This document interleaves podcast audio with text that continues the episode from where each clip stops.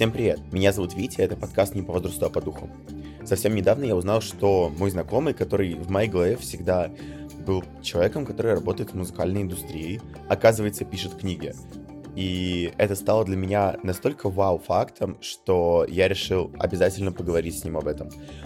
Почему-то написание книги кажется чем-то таким сложным, нереальным, невозможным, а тут раз и те самые сложные писатели живут прямо совсем рядом.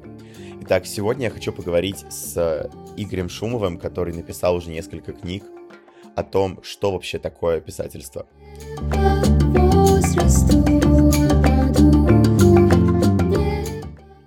Игорь, привет. Для начала расскажи немного просто о себе. Вообще, кто ты, что, кого, кто по масти. Привет, Вить. А, меня зовут Игорь Шумов, мне 26 лет. Я по масти мужик, занимаюсь э, литературой во всех ее проявлениях.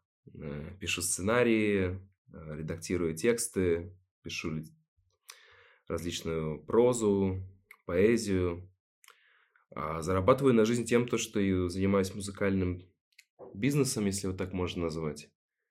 И преподаю шахматы детям. Вообще, конечно, очень интересный набор э, заниматься музыкальным бизнесом, преподавать шахматы детям. Как будто бы об этом тоже можно отдельно поговорить, но сегодня я хочу с тобой затронуть немного другую часть твоей жизни, а именно книги, их написание. А, ты недавно выпустил свой очередной роман. Очередной, мне нравится, хороший эпитет. Да, но это же не твоя первая книга, насколько я помню. Да, это третья уже. Это уже третья по счету. Просто очередной. Очередняра. Ну, давай так, э, очередное не значит обесценивающий, правильно? Конечно, конечно, я даже не подумал так, просто, просто решил порадоваться. Вот смотри, у меня в первую очередь, когда я вообще узнал о том, что ты пишешь книги, а я об этом узнал только когда ты выпустил свой как раз-таки третий роман, у меня сразу возник вопрос, как? Потому что как будто бы писатели — это люди вообще не от мира сего, они существуют где-то вот там, где нас нет.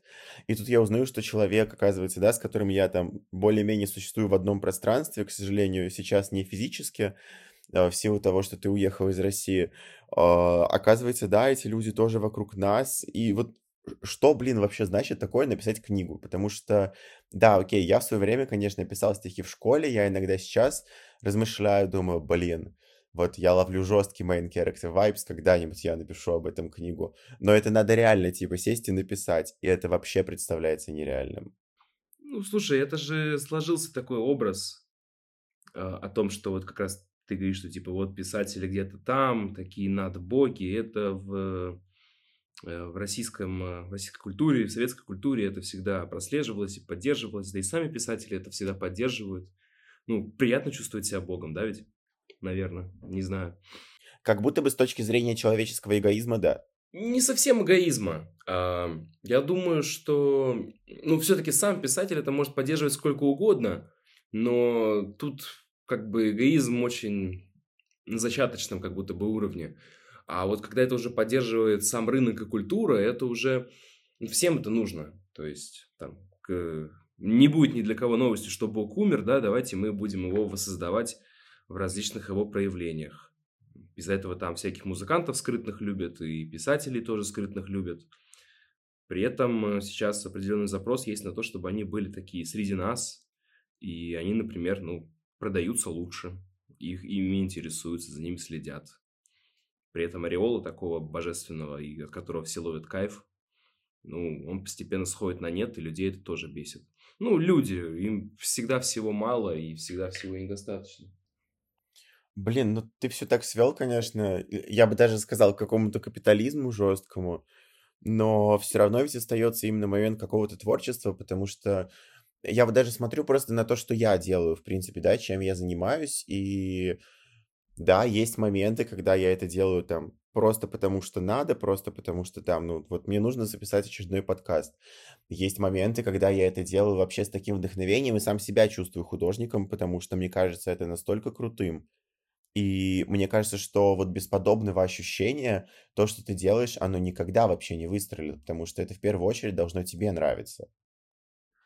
Разумеется, разумеется. Я не собираюсь отсвоедить э, ты заметил, что я свожу к капитализму, но я, наверное, свожу потребление к капитализму. А вот то, что ты описываешь, это как раз создание и творческий процесс, это уже немного другая часть. Но, разумеется, современное общество потребления и капитализм как-то повлияли на творчество.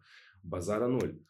Но при этом вот эта вот нужда, вот этот крест, э, вот эта вот условная зависимость, которая вынуждает человека творить, она, она никуда не делась.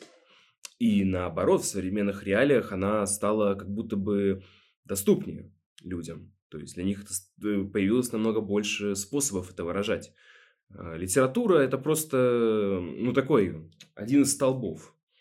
Как бы убежден, со временем э, это было прям проверенный метод, там, вести дневники, писать стихи, выдумывать истории. И литература была всегда таким вот эталонным примером того, что как человек пытается смириться с тем, что вот его жизнь бессмысленна. А сейчас просто появились новые штуки. Вот, например, ты недавно записал, как разговариваешь с, с вот этим искусственным интеллектом. Я на это посмотрел, такой думаю, вау, нифига, человек разговаривает с, с молотком. Тоже своего рода да, своего рода искусство. На самом деле это было очень крипово. Вот я сейчас так подумал о том, что, окей, допустим, есть разные виды искусства, да, в которых мы можем выражать себя, и чем отличается писательство от этого? Сейчас, возможно, скажу вещь, за которую ты меня судишь, но там, чтобы писать музыку или рисовать, этому надо учиться. Как будто бы для того, чтобы начать писать, ну, сильно меньше порог вхождения, потому что, ну, правда, мы все писали стихи в школе, возможно, даже современные блогеры, э, это тоже своего рода писатели, просто они нашли еще более простую цифровую форму текста, Мгм, который, ну, не так много надо учиться. И вот отсюда у меня вытекает вопрос. Реально ли это так, что, ну вот, блин, ты просто берешь и пишешь, или все-таки этому тоже как-то надо учиться? Потому что у меня, кроме какой-то начитанности, да, именно для того, чтобы там понимать язык, структуру и так далее, ничего в голову не приходит как будто бы. Так, ну смотри, э, вот если уж мы используем музыку в качестве параллели, мне кажется, что музыка это хорошая очень такая, чтобы такой вид, чтобы Ты в ней разбираешься и тоже в ней работаешь? Да, э, как бы не будем это исключать. Давай так, изначально, ну, писатель это не, это не просто человек, который пишет. Прежде чем написать что-либо, он что-то выдумывает, правильно? Он вот эти слова, которые хочет написать, он их как бы еще э, в голове там вываривает, выводит, настаивает и так далее и тому подобное. С музыкой то же самое. И если мы приведем это к вот самым низшим проявлениям, да, то с музыкой это будет постучать по столу ритм. Э, напевание себе под нос чего-либо. Для каких-то определенных теоретических познаний для этого на самом деле-то и не требуется. Просто со временем истории как бы этот опыт, который люди собирали, он приобрел вот такую теоретическую базу. Э, начали вот в церкви вот э, вести о том, как музыка стала, как сочетаются какие-то тональности, как из одной гаммы переходить в другую, что такое гамма и так далее. С литературой на самом-то деле то же самое. А, я в этом убедился, когда ездил на юг, и мне приходилось читать детям сказки. Ну, а как бы я сказок-то на самом-то деле сам вот знаю не то чтобы много, и мне приходилось на ходу вдумывать. И тут начинаешь понимать, что это как бы все идет отсюда. А, человеческий мозг постоянно ищет какую-то систему. Находить рифмы, те же самые, даже самые банальные, на, на глаголы, на «ся» или на наречие, мозг тоже к этому стремится. И тут не обязательно иметь какую-то начитанность. Тут скорее вопрос внимания и концентрации. Тебе необходимо какое-то какое-то время своей жизни уделять для того, чтобы начать это замечать. С писательством, мне кажется, то же самое. А, проблема писательства, в отличие от других, это ну, от других направлений, скажем так, искусства. Это, наверное, что оно требует побольше времени. То есть, предположим, вот у тебя имеется какая-то сказка, да? Тебе ее нужно написать. А, если мы используем, например, те же самые социальные медиа, да, соцсети и тому подобное, ты можешь это выразить в формате поста, да, просто дропнуть, добавить туда еще какую-то картинку, вот, пожалуйста. Если у тебя какая-то песенка в голове, ты можешь записать это на диктофон, это несколько кликов. С э, литературой в ее традиционном понимании все немножко сложнее. Тебе необходимо это для начала закинуть в Word. Да, вот у тебя имеется файл. Как этот файл передать людям? Общепринято, общепринятый вариант – это его куда-то загрузить на условные, боже меня упаси, стихи.ру, у себя стеночку ВКонтакте, хотя это уже другой вариант. Либо напечатать. А напечатать это как? А, обычно сразу подключаются корректоры, редакторы, а, верстальщики, которые занимаются подготовкой произведения к печати. Ну, это если уж совсем усложнять. Но самое главное это, это нужно сесть и написать.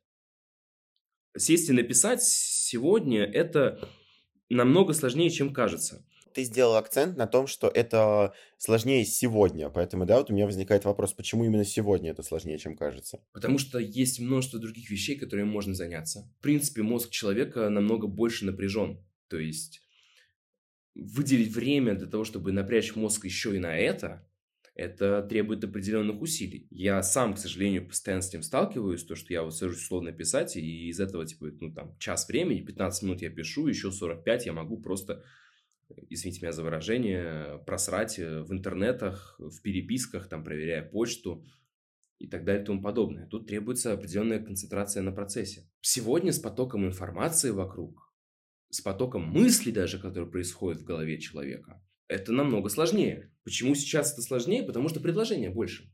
Ну, согласись, у тебя в, в, э, под рукой телефон. Пишут чаще всего не на машинке, либо на бумаге, вот сейчас именно, как раз сейчас, а перед компьютером. Тут уже неловко кое-как-то соскочишь своего вот, своего вот этого, так скажем, настроя. Сам ритм жизни на самом-то деле тоже влияет. А, если ты работаешь условно 5-2, как какой-нибудь, сейчас, как там его зовут, Буковский, да? А, у него была, вот, у него была дерьмовая работа, и у него очень четко было выверено время, когда ему, у него была возможность и требовалось писать. А сейчас ты, по сути, постоянно находишься в контакте. И писанина это все-таки такое временное отключение от всего вот этого мирского когда тебе нужно просто сконцентрироваться на своем пупке, на своей голове и выразить это в формате текста. Ну, и это как бы тоже не так просто. Тебе кажется, что вот есть какая-то у тебя фраза в голове, да? Она вот шикар... шикарная, просто супер. Ты ее написал, а потом, если ты ее перечитаешь, а еще надо ее перечитать, что не менее важно, ты начинаешь замечать, что у тебя, например, в двух предложениях подряд повторяются какие-нибудь э, на, либо слишком много и, либо оба предложения начинаются на я, либо ч... нет ритмики какой-то. Это просто та самая ситуация, когда там, ты сидишь в компании, что-то ляпнул и понимаешь, что у тебя в голове это звучало сильно лучше, чем это есть на самом деле. Да, да, и вот как раз это та прелесть литературы, то, что она позволяет тебе работать над текстом, работать над своей мыслью. То есть ты не просто вкидываешь мысль, ты потом работаешь над ее подачей. И это отдельный процесс, очень сложный процесс. Я вот когда работал над своим последним романом, мы с редактором очень... Э, ну, мы с ней сработали все-таки за несколько лет, и мы плотно начали заниматься текстом. И это было, ну, прям отдельный сорт кайфа. То есть ты не только просто выражаешь мысль, ты потом над ней работаешь, как э, отсекаешь все лишнее, как говорил Чехов. Нет, ты знаешь, ты, э, я понял твой тейк, а, ты говоришь, да, о том, что это все-таки сложная работа и собственной мыслью, и борьба с прокрастинацией, потому что очень много информации вокруг. С этим я согласен абсолютно. Но я бы сказал, что это на самом деле присутствует практически в любой работе. Я все-таки э, всегда воспринимал, почему так сложно именно писательство, потому что это необходимость а, подобрать э, мысль так, чтобы она была понятна всем с одной стороны, с другой стороны, да, мы живем там в эпоху э, пост, и так далее. И ты очень классно тоже вот сейчас упомянул про Буковски. И ты вроде сказал про Буковски, да, я понял, что ты имеешь в виду, но я понимаю, что это может быть понятно не всем. Я себя периодически ловлю на таких мыслях, когда, не знаю, там, я сижу, вот у меня такое настроение, я не могу его описать и передать, как-то нормально. Mm-hmm. И, и я просто говорю, блин, честно чувствую себя сейчас э, героем ремарка. Вот жестко. Настроение прямо сейчас просто рвануть куда-то на тачке, на пиццу Рому, на пикнике и все. Еще и э, с кем-нибудь зацепиться, повыпендриваться на кого-нибудь по пути. Ну вот, Витя, ты, но, но, но ты, не ставишь, ты не ставишь себе цель, что ты хочешь, чтобы это было понято всеми. Когда мы говорим про цитаты Ремарка, ты отсылаешь свои чувства на самом, на самом деле к тем людям, которые, которые как раз понимают контекст, они понимают, о чем ты говоришь. Ты таким образом просто на себя на самом деле ты обособляешь от, от других людей, от других восприятий. Так бы ты сказал бы, типа, блин, я хочу нажраться, я хочу ввязаться в какое-нибудь говно, я хочу 40 минут жаловаться о том, как я воевал, а потом хочу женщину. Но это звучит некрасиво. А если я скажу, что я чувствую себя героем ремарка, то это как будто бы уже такое чуть более возвышенное. Контекст. Контекст играет определенную роль. А, но не, я тоже уловил, что ты имеешь в виду про понимание, но тут имеется все-таки такая очень принципиальная вещь. Во-первых, по-моему, вот это, это как бы отличает творчество от составления каких-нибудь пресс-релизов, либо бумажек, которые висят э, во всяких департаментах и так далее суть того, чтобы написать, это не для того, чтобы быть понятым. Суть того, чтобы написать, это создать произведение. Оно, ну, оно реально может быть непонятным. И немногие писатели, мне кажется, ставят себе цель, чтобы оно было понятым. Многие, например, ставят цель для того, чтобы типа, человек приложил какие-то определенные усилия для этого. А, для того, чтобы мысль, наоборот, сильнее попала в голову, либо человеку было, наоборот, интереснее находиться в процессе понимания. Это опять же говорит о том, что метод потребления сегодняшний э, достаточно сильно изменился. Ну, я думаю, ни для кого из слушателей, и для тебя, в частности, не будет секретом, что мы сегодня, ну, вот, как бы воспринимаем информацию в основном визуально. Как... Ну, и наверняка у тебя всегда было в голове, вот э, ты с кем-то разговариваешь и говоришь, блин, я сейчас такую сценку увидел. Вот сама фраза «сценка». Сценка – это же очень, это же кинематографичная штука что мы жизнь воспринимаем э, как кино. Я вот тоже часто встречаюсь с людьми, которые говорят, блин, мы сидим как каком-нибудь кино. В то время как раньше это воспринималось именно как мы сидим в каком-то романе, мы сидим в каком-то эпосе, в какой-то повести, в каком-то рассказе. Нет, сейчас кино. И это как раз тоже, что отличает литературу. Там э, у тебя не имеется тех э, инструментов, которые имеются у других медиа у тебя имеется текст. И тут необходимо учитывать эту работу. Вот я приведу пример. Кундера. Э, великий писатель Кундера, который написал множество книг об одном и том же, у него э, в его произведении «Искусство романа» есть очень четкое описание того, как он пишет. И он никогда, например, не описывает, как выглядит женщина. Что там у нее зеленые глаза, такие-то волосы, такая-то грудь. Он использует очень краткое выражение. Он говорит, у этой женщины было мамино лицо. Ему не нужно, потому что давать читателю э, вид человека. Человек сам представит себе вид э, того, того, о ком он читает на самом-то деле.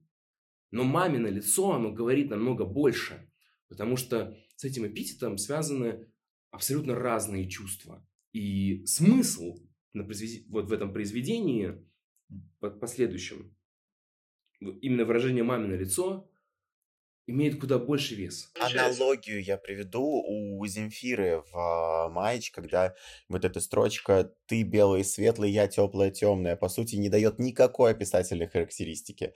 Но вот э, как какая-то метафора, ты, ты сразу представляешь себе этих двух людей. Конечно, конечно. Вот что для тебя в голове темное и теплое? Так, если разобрать, вообще непонятно.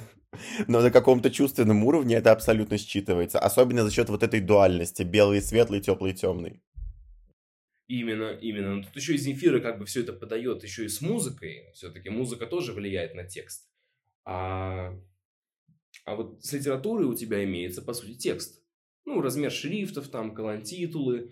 Кто-то, например, использует, э, как в «Доме листьев», например, там целые карты, то, что нужно книгу перевернуть, чтобы правильно это увидеть. Э, ну, тоже свои приколы скажем так. Слушай, а вот сказал бы ты тогда, что из-за того, что текст это в принципе как будто бы что-то первичное, да, потому что, ну, в первую очередь мы разговариваем устной речью. В жизни, в принципе, а, какое-либо творчество искусства изначально оно было все словесным, потом перешло в письменный текст, потом уже появились, да, собственно, другие виды искусства. А вот согласен ли ты с тем, что из-за того, что текст это какая-то такая первичная субстанция, он может обесцениваться? Текст не является первичной субстанцией, на самом-то деле. Первичной субстанцией является мысль, потом слово, а потом текст. Текст – это слово, выраженное в, на чем-то. А, работать над текстом – это не работа над словом. Вот как бы, вот опять же, мы вернемся к твоей, вот, э, твоим, твоим вот ощущениям себя в стиле ремарка, да, скажем так. Это мысль. А, то, что ты ее озвучил, это слово. Но когда ты ее напишешь, это уже будет текстом. А, текст это, ну, такой, это вот отщепленная часть души вот автора, человека, в принципе, над которой потом еще поработали какие-то люди для того, чтобы это было воспринято нужным образом. А, я не считаю, что текст сейчас находится в каком-то, ну, так сказать, на, на обочине. Но, разумеется, как бы текст сейчас э, имеет э, свои минусы по сравнению с другими медиа. Э, мое, мое любимое выражение в интернете – это «слишком много, и я не читал». Тем не менее, текст все еще остается чем-то вот настолько общим. То есть, есть, условно говоря, мемы, которые нас объединяют, да, контекстом. Но иногда мемы до кого-то не доходят. Мем же, он э, работает только на тех, кто понимает, о чем он. Какие-нибудь балканские мемы, вот где я сейчас нахожусь, ну, гражданин, человек в России не поймет. И это нормально. А вот текст, который написан на каком-то ну, языке посредники, либо на общем, э, ему будет намного ближе в тексте все-таки еще же передаются какие-то эмоции. Есть телеграм-канал, называется э, «Балканский бродяга». Там человек, который достаточно давно живет в Сербии, он описывает ну, всякие свои там события из жизни. И человек, живущий в России, ну, как бы не будет понимать каких-то приколов, там, связанных с цыганами, с раки и так далее. Но он будет чувствовать как минимум, с каким, с каким теплом описывается это и будет уже находить какие-то параллели. Ты понимаешь, это как раз-таки то, о чем я и говорю. А, почему мне кажется визуал более простым медиатором в этой ситуации? Потому что визуальный язык, он как будто бы более универсален для понимания. Даже если я не знаю, что такое раки, я увижу условно мужика с бутылкой, и я пойму, что это алкоголь. Да, вот есть такая ситуация. Чтобы прочитать э, там ту же информацию в текстовом виде, мне надо знать, что такое раки. И что это алкогольный напиток, и что, будучи мы в России, это была бы условно водка. И провести вот эту причинно-следственную связь и аналогию, чтобы выкупить, о чем вообще мне хочет сказать автор. Разумеется, разумеется, для текста и для литературы в частности требуются какие-то определенные знания, как минимум для того, чтобы знать язык оригинала. А, ну, для не оригинала, хотя бы перевода, который ты читаешь. А, но одно из, наверное, самых главных преимуществ литературы – это ее неподцензурность. Единственным цензором, которым выступает в этом случае, является сам автор. А, в то время как, когда мы говорим о визуале, ну, во-первых, некоторые вещи мы просто не можем отобразить, да? Не буду, не буду заниматься здесь пропагандой наркотиков, но я думаю, что какие-то слушатели понимают, что, что некоторые состояния отобразить визуально достаточно сложно. А, например, анимация. Анимация в этом плане решает. Анимация может себе позволить уйти от э, таких э, хуманистических, человеческих, не знаю, какое слово тут лучше правильно подобрать, э, форм, и поэтому как будто бы в анимации больше разрешено. Э, показывать таких вещей, которые э, снять с актерами э, кажется не крутым, даже не с точки зрения закона, а с точки зрения какой-то морали и самоцензуры того человека, который это делает. Да и просто ты не сможешь снять, э, ну, когда-то ты не мог снять то, как человек буквально плавится. Вот приходилось использовать какие-то там скульптуры, модельки и монтаж и тому подобное. А с текстом это возможно. Превращение Кавки в 20 веке было снять нереально. Сейчас ты спокойно можешь его снять, потому что есть графика, ну, э, да, даже не просто как мультик.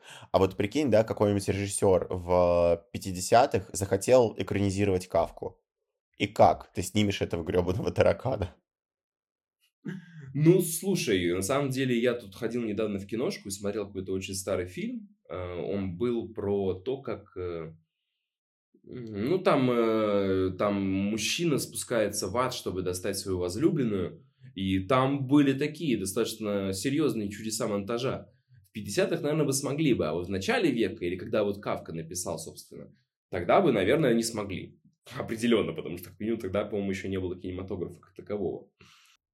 Если честно, я не помню, когда Кавка написал «Превращение», поэтому да. Это не важно. Мы, мы не в школе, мы не будем бросаться датами и выеживаться. А, мы просто, просто как факт. Некоторые вещи текстом можно выразить намного лучше. И конкретнее будет, наоборот, их даже не выражать. Написать фразу, что вот э, день был тоскливый, этого достаточно. Тебе не нужно показывать серость. Для кого-то тоскливый день – это когда солнце херачит на плюс 40 градусов. Э, в этом плане, мне кажется, что текст, наоборот, он намного больше способен э, завлечь людей. Он, он позволяет им вот выдумывать эту картинку постоянно у себя в голове. Но опять же, проблема. У нас картинки повсюду, 24 на 7, и из-за этого как бы сейчас литература находится в таком, ну, униженном состоянии, потому что зачем мне представлять тоскливый день, если я сейчас могу открыть телефон, и я все увижу, то, что мне нужно? Если просто немного резюмировать, то, на твой взгляд, просто текст э, — это, в принципе, форма творчества, которая, которая может давать больше свободы как автору, так и читателю, для mm-hmm. приобретения какого-то собственного чувственного опыта, потому что все равно, когда мы говорим про э, визуал, возможно, чуть в меньшей степени про музыку, они больше играют на чувствах, а не на мыслях. И все равно, когда есть определенный чувственный опыт и эмоция, которую ты ощущаешь, ты с ней уже ничего не можешь сделать. Ты уже от нее дорисовываешь мысленную картинку. А когда мы говорим про текст, тут как раз-таки она идет от мысли к приобретению собственного чувственного опыта. И получается, что ключевая задача писателя это как раз-таки э, сформировать таким образом текст, чтобы он э, вызвал отклик и заставил читателя представить себе все происходящее в тексте. Единственная задача и цель писателя – это создать свое произведение. А, приложить все возможные усилия для того, чтобы свою мысль в голове, свою идею воплотить в формате текста.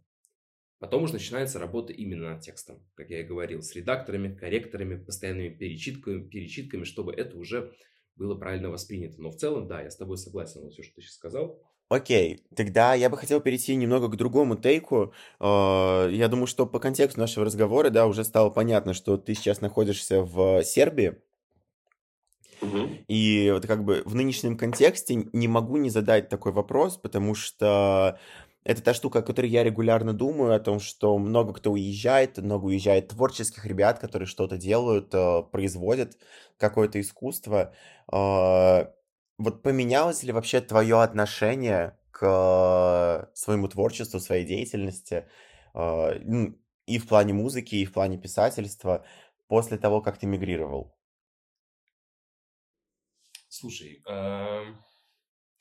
поменялось ли отношение? Ну, смотри, к тому, что я писал до этого, ну, отношение меняется, наверное, регулярно. Все-таки это же тексты в прошлом. Сейчас в некоторых я нахожу то, что мне нравится и чего мне вот сейчас не хватает в творчестве, например. А в некоторые я считаю, типа, ну что это за херь? Кто это написал? Найти его и сделать с ним непотребные вещи. Как влияет миграция? Миграция, да и в принципе путешествия, в принципе, как любые кризисные моменты в истории, а, они влияют, ну, с одной стороны, определенно отрицательно, да. Сколько стресса, сколько новых бытовых забот, сколько рефлексий связанного с этим. Э, это с одной стороны. А с другой стороны, это самое, что ни на есть, лучшая почва для любого творческого человека. Э, я когда давным-давно э, с своим редактором, когда общался, я ей говорю, по-моему, это был в 21 году, я ей говорил, что, что вот эта жизнь, в которой мы живем, и вот нам срочно требуется война. Абстрактная, не конкретная. Я просто говорю, нам срочно требуется война. Она как бы, ну, да, она вот, ну, как бы сразу так на дыбы встала, начала говорить мне, типа, Шумов, ты с ума сошел? А, но я убежден, что в, этом, в том случае я был прав. А, потому что то, та эпоха, в которой мы живем, вот эта зажиточная, когда у нас уже все есть, что все мы, мы вкусно едим, мы тепло, мы живем в теплоте, у нас э, люди и события происходят каждый день. Но это заставляет нас забыть о каких-то э, намного более вечных вещах, например, как смерть та же самая. Э, все то, что мы пытаемся вытеснить из себя для того, чтобы жить комфортно. И то, что сейчас происходит в мире, и вот эти все перелеты, смены локаций, знакомства с новыми культурами, этого могло просто не произойти без этого. А, я здесь был уже в Сербии в 2020 году. И я в тот момент я ни за что бы не подумал бы, что я окажусь здесь вновь. А сейчас я нахожусь здесь, э, знакомлюсь с другими творческими людьми из другой абсолютно культуры. Узнаю, как у них устроен текст, как они относятся к своим занятиям. Это расширяет немного сознание. Э, для многих писателей тех же самых, например, это э, опыт миграции, опыт путешествий сыграл великую роль. Хемингуэй, Орел, Лимонов, Марингов, э, Савенков. Эти имена можно перечислять абсолютно бесконечно. Э, как бы сама тема миграции, ну, как литература, как контекст, мне, ну, не то чтобы очень интересно, конечно, у меня есть в голове несколько произведений, где это играет свою роль, но не ключевая все-таки, наверное. А, но это опыт кризиса, это опыт перемен. Опять же, какой-то писатель сказал, типа, не дай бог кому-либо с этим столкнуться. Это очень здорово об этом помышлять, но находиться в этом просто кошмар. По-моему, вот как раз там с историей это было связано. Типа, история это круто, но когда ты в ней не находишься. А сейчас мы в ней оказались. И в какой-то степени мы должны отблагодарить э, мир за то, что он довел себя до такого состояния. Многие люди бы иначе бы просто, например, не повзрослели бы, а, не вышли бы из этого комфортного, общепринятого стазиса, когда ты работаешь, пухаешь и иногда себя якобы творчески реализуешь. Теперь перед тобой абсолютно другие горизонты и другие ценности. А, кризис для многих стал, наоборот, определением будущего. Да, мы говорим, типа, ну все, мы живем в мире без будущего – ничего нельзя предсказать. Но это и есть мир, самый что ни на есть будущее, потому что будущее нельзя предсказать, за него надо бороться, его надо делать. А когда ты живешь в комфортной среде, у тебя нет будущего, потому что тебе оно не нужно. А теперь тебе нужно будущее. И, по-моему, мне кажется, что мы очень многое приобрели за это время. Слушай, ну очень круто, что ты на это смотришь как на способ получить какую-то возможность и профит, я понимаю, о чем ты говоришь, но, э, возможно, потому что именно я не, не столкнулся с э, вот таким опытом, как у тебя, и раз, размышляя об этом вот так, находясь в России, мне в первую очередь страшно, потому что, да, для меня всегда были просто супер гигантами люди по типу Бродского, Познера, которые могли творить на двух языках. Потому что, да, у меня это все-таки очень сильно упирается в язык, потому что я понимаю, что и моя работа очень сильно завязана на языке, и, ну вот на данный момент жизни я абсолютно уверен в том, что моего уровня даже не то что знания, а понимания э, английского языка, англоязычного культурного кода и других сообществ э, не хватает по сравнению с русским языком и российским культурным кодом, чтобы выдавать штуки на том же уровне, на котором я могу их делать э, здесь, в России, на русском языке. А для этого тебе определенно нужен переводчик. Да, разумеется, проблема переводов и проблема передачи своего какого-то опыта, который был выстроен из определенного контекста. Короче, ну ты просто варился в другой среде. И это абсолютно нормально. То, что у нас принято хмурым лицом, э, общепринятое вот это закрытое хмурое лицо, общество, в котором нужно бороться за улыбку, а если ты улыбаешься без повода, так ты вообще какой-то фрик. Здесь, например, это иначе. Ну, разумеется, да, весь мир на самом-то деле отличается. Мир не ограничивается страной, место жительством и так далее. Мир намного больше. Но в нем есть определенные вечные вещи. И их можно передать даже без определенного познания языка. Есть же определенные, есть другие медиа. У меня здесь кореш, например, сделал э, зин э, из фотографий, которые он сделал здесь. Но он смог этими фотографиями, и я убежден, что в любой другой стране этот зин будет воспринят именно как то чувство, которое он хотел передать. Одиночество, отстраненность, брошенность, потерянность. Э, это можно называть на, типа, по-разному на разных языках. А, типа feeling, э, feeling lost, там, э, bottomless pit, я не знаю, подберите любое слово. Но это все равно человеческое чувство. Это как раз наоборот доказывает, что все мы люди, несмотря на контекст и культуру. Я понимаю, о чем ты, и у меня возникает мысль. Допустим, мы возьмем такое понятие, как совесть, да? Но мы с тобой понимаем, что это такое. Потому что в какой-то момент те, кто формировали и формулировали русский язык, договорились о том, что такое совесть, и придумали слово совесть в русском языке. При этом, например, в английском языке нет слова совесть в принципе.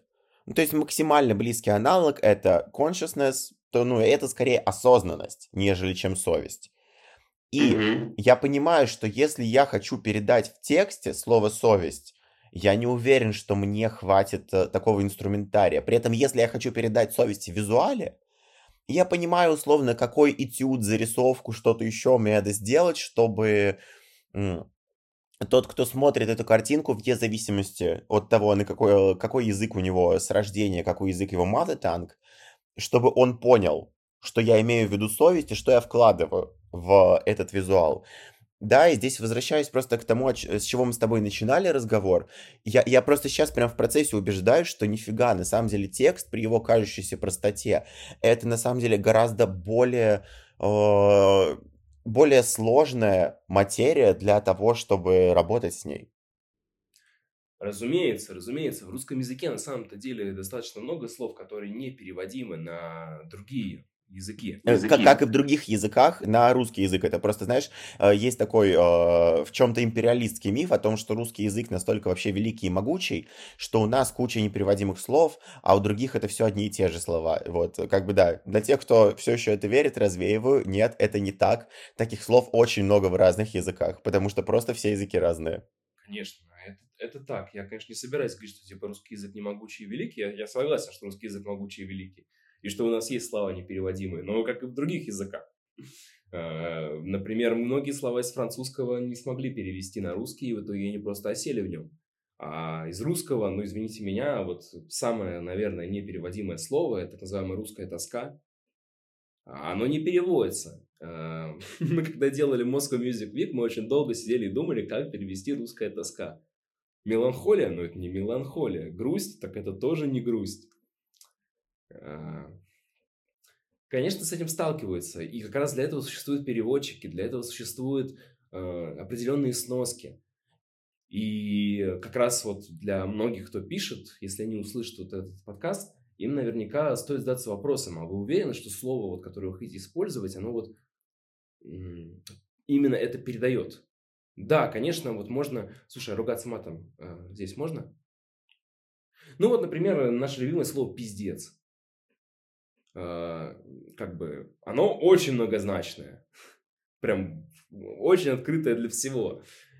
А, и, конечно, наверняка многие копирайтеры и литераторы, они, ну, не побрезгуют его использовать, потому что его очень просто, его можно ставить куда угодно. А потом начинаешь думать, типа, так, а если бы вот прочитал бы человек, которому не знакомо слово «пиздец», что тогда было бы? Как бы он это понял? Тут начинаешь работать над текстом. И, по-моему, кажется, это тоже одна из задач писателя э, задаваться такими вопросами. Слушай, э, к слову про мат, у меня есть такая история. Я когда жил в э, Гааге полгода, э, mm-hmm. мой сосед по квартире поляк. И он учился на Russian Studies в магистратуре. Mm-hmm. Э, при этом меня постоянно забавляло, как у него вместо э, всех матов есть одно слово курва. Но из-за того, что он достаточно хорошо говорит на русском языке, он часто использовал русский мат, и он на самом деле его неплохо понимал. При этом к нам периодически в гости приходили его однокурсники, у которых э, уровень русского языка был гораздо хуже, и поэтому они меня часто просили разговаривать с ними на русском, потому что для них это практика. Причем э, для меня всегда был очень странным комплимент от них о том, что я очень хорошо говорю на русском. Я говорю, реально, ребят, я, я хз, почему? Но они это объясняли тем, что на самом деле просто я говорю, и они все понимают. А такое редко происходит, когда они слышат русскую речь. Но суть истории в чем? А, каждый раз, э, правда, у меня было просто жесткое развлечение. Я говорю, чуваки, вот смотрите, я вам сейчас называю э, несколько слов. Спиздить, отпиздить, напиздеть и спиздануть. У вас есть 15 минут, объясните мне, в чем разница между ними. И люди реально не выкупают. А я понимаю, что у меня это на подкорке где-то сидит, что это абсолютно разные слова. Ну, конечно, это как э, хуйня, охуеть, нихуевый. Э, ну, как, как мне объяснить человеку, который не вырос в России, что э, слова, не знаю, хуёво и охуенно это абсолютно разные слова? Ну, слушай, в Сербии тоже есть определенный э, сленг и мат. И, конечно, я когда вот стал с ним знакомиться, я немножко впечатлился. Это да, наверное, в каждом языке на самом деле это есть. Э, по-моему, вот как раз мнение о том, что типа, ой, они, вот, что в английском есть слово fuck, и на нем все строится, ну, это, это просто говорит о том, что у человека маленький кругозор. Э, особенность ругаться и выдавать свои мысли в каждом языке разнятся, и на самом деле, если в это углубиться, ты начинаешь впечатляться тому, вот, какова человеческая смекалочка, насколько на самом деле мы все ближе друг к другу, чем нам кажется. Что мы вот такой человеческий вид, который рано или поздно себя уничтожит. Да, ну и вот если резюмировать, в принципе, все, о чем мы поговорили, у нас, конечно, разговор получился не столько о книгах, сколько о языке и каком-то нетворкинге, что, на мой взгляд, круто. Хочется попросить тебя как-то обратиться к тем, кто нас сейчас слушает, э, и донести такую финальную мысль по итогу всего разговора. Что бы ты мог сказать? Блин, да я все что угодно могу сказать. Я обычно все, что, все, что я хочу сказать, я обычно выражаю в книгах. Мне так намного... Это самый большой выплеск дофамина. Это самый большой, это самый большой и самый великий крест, который ты несешь. Ну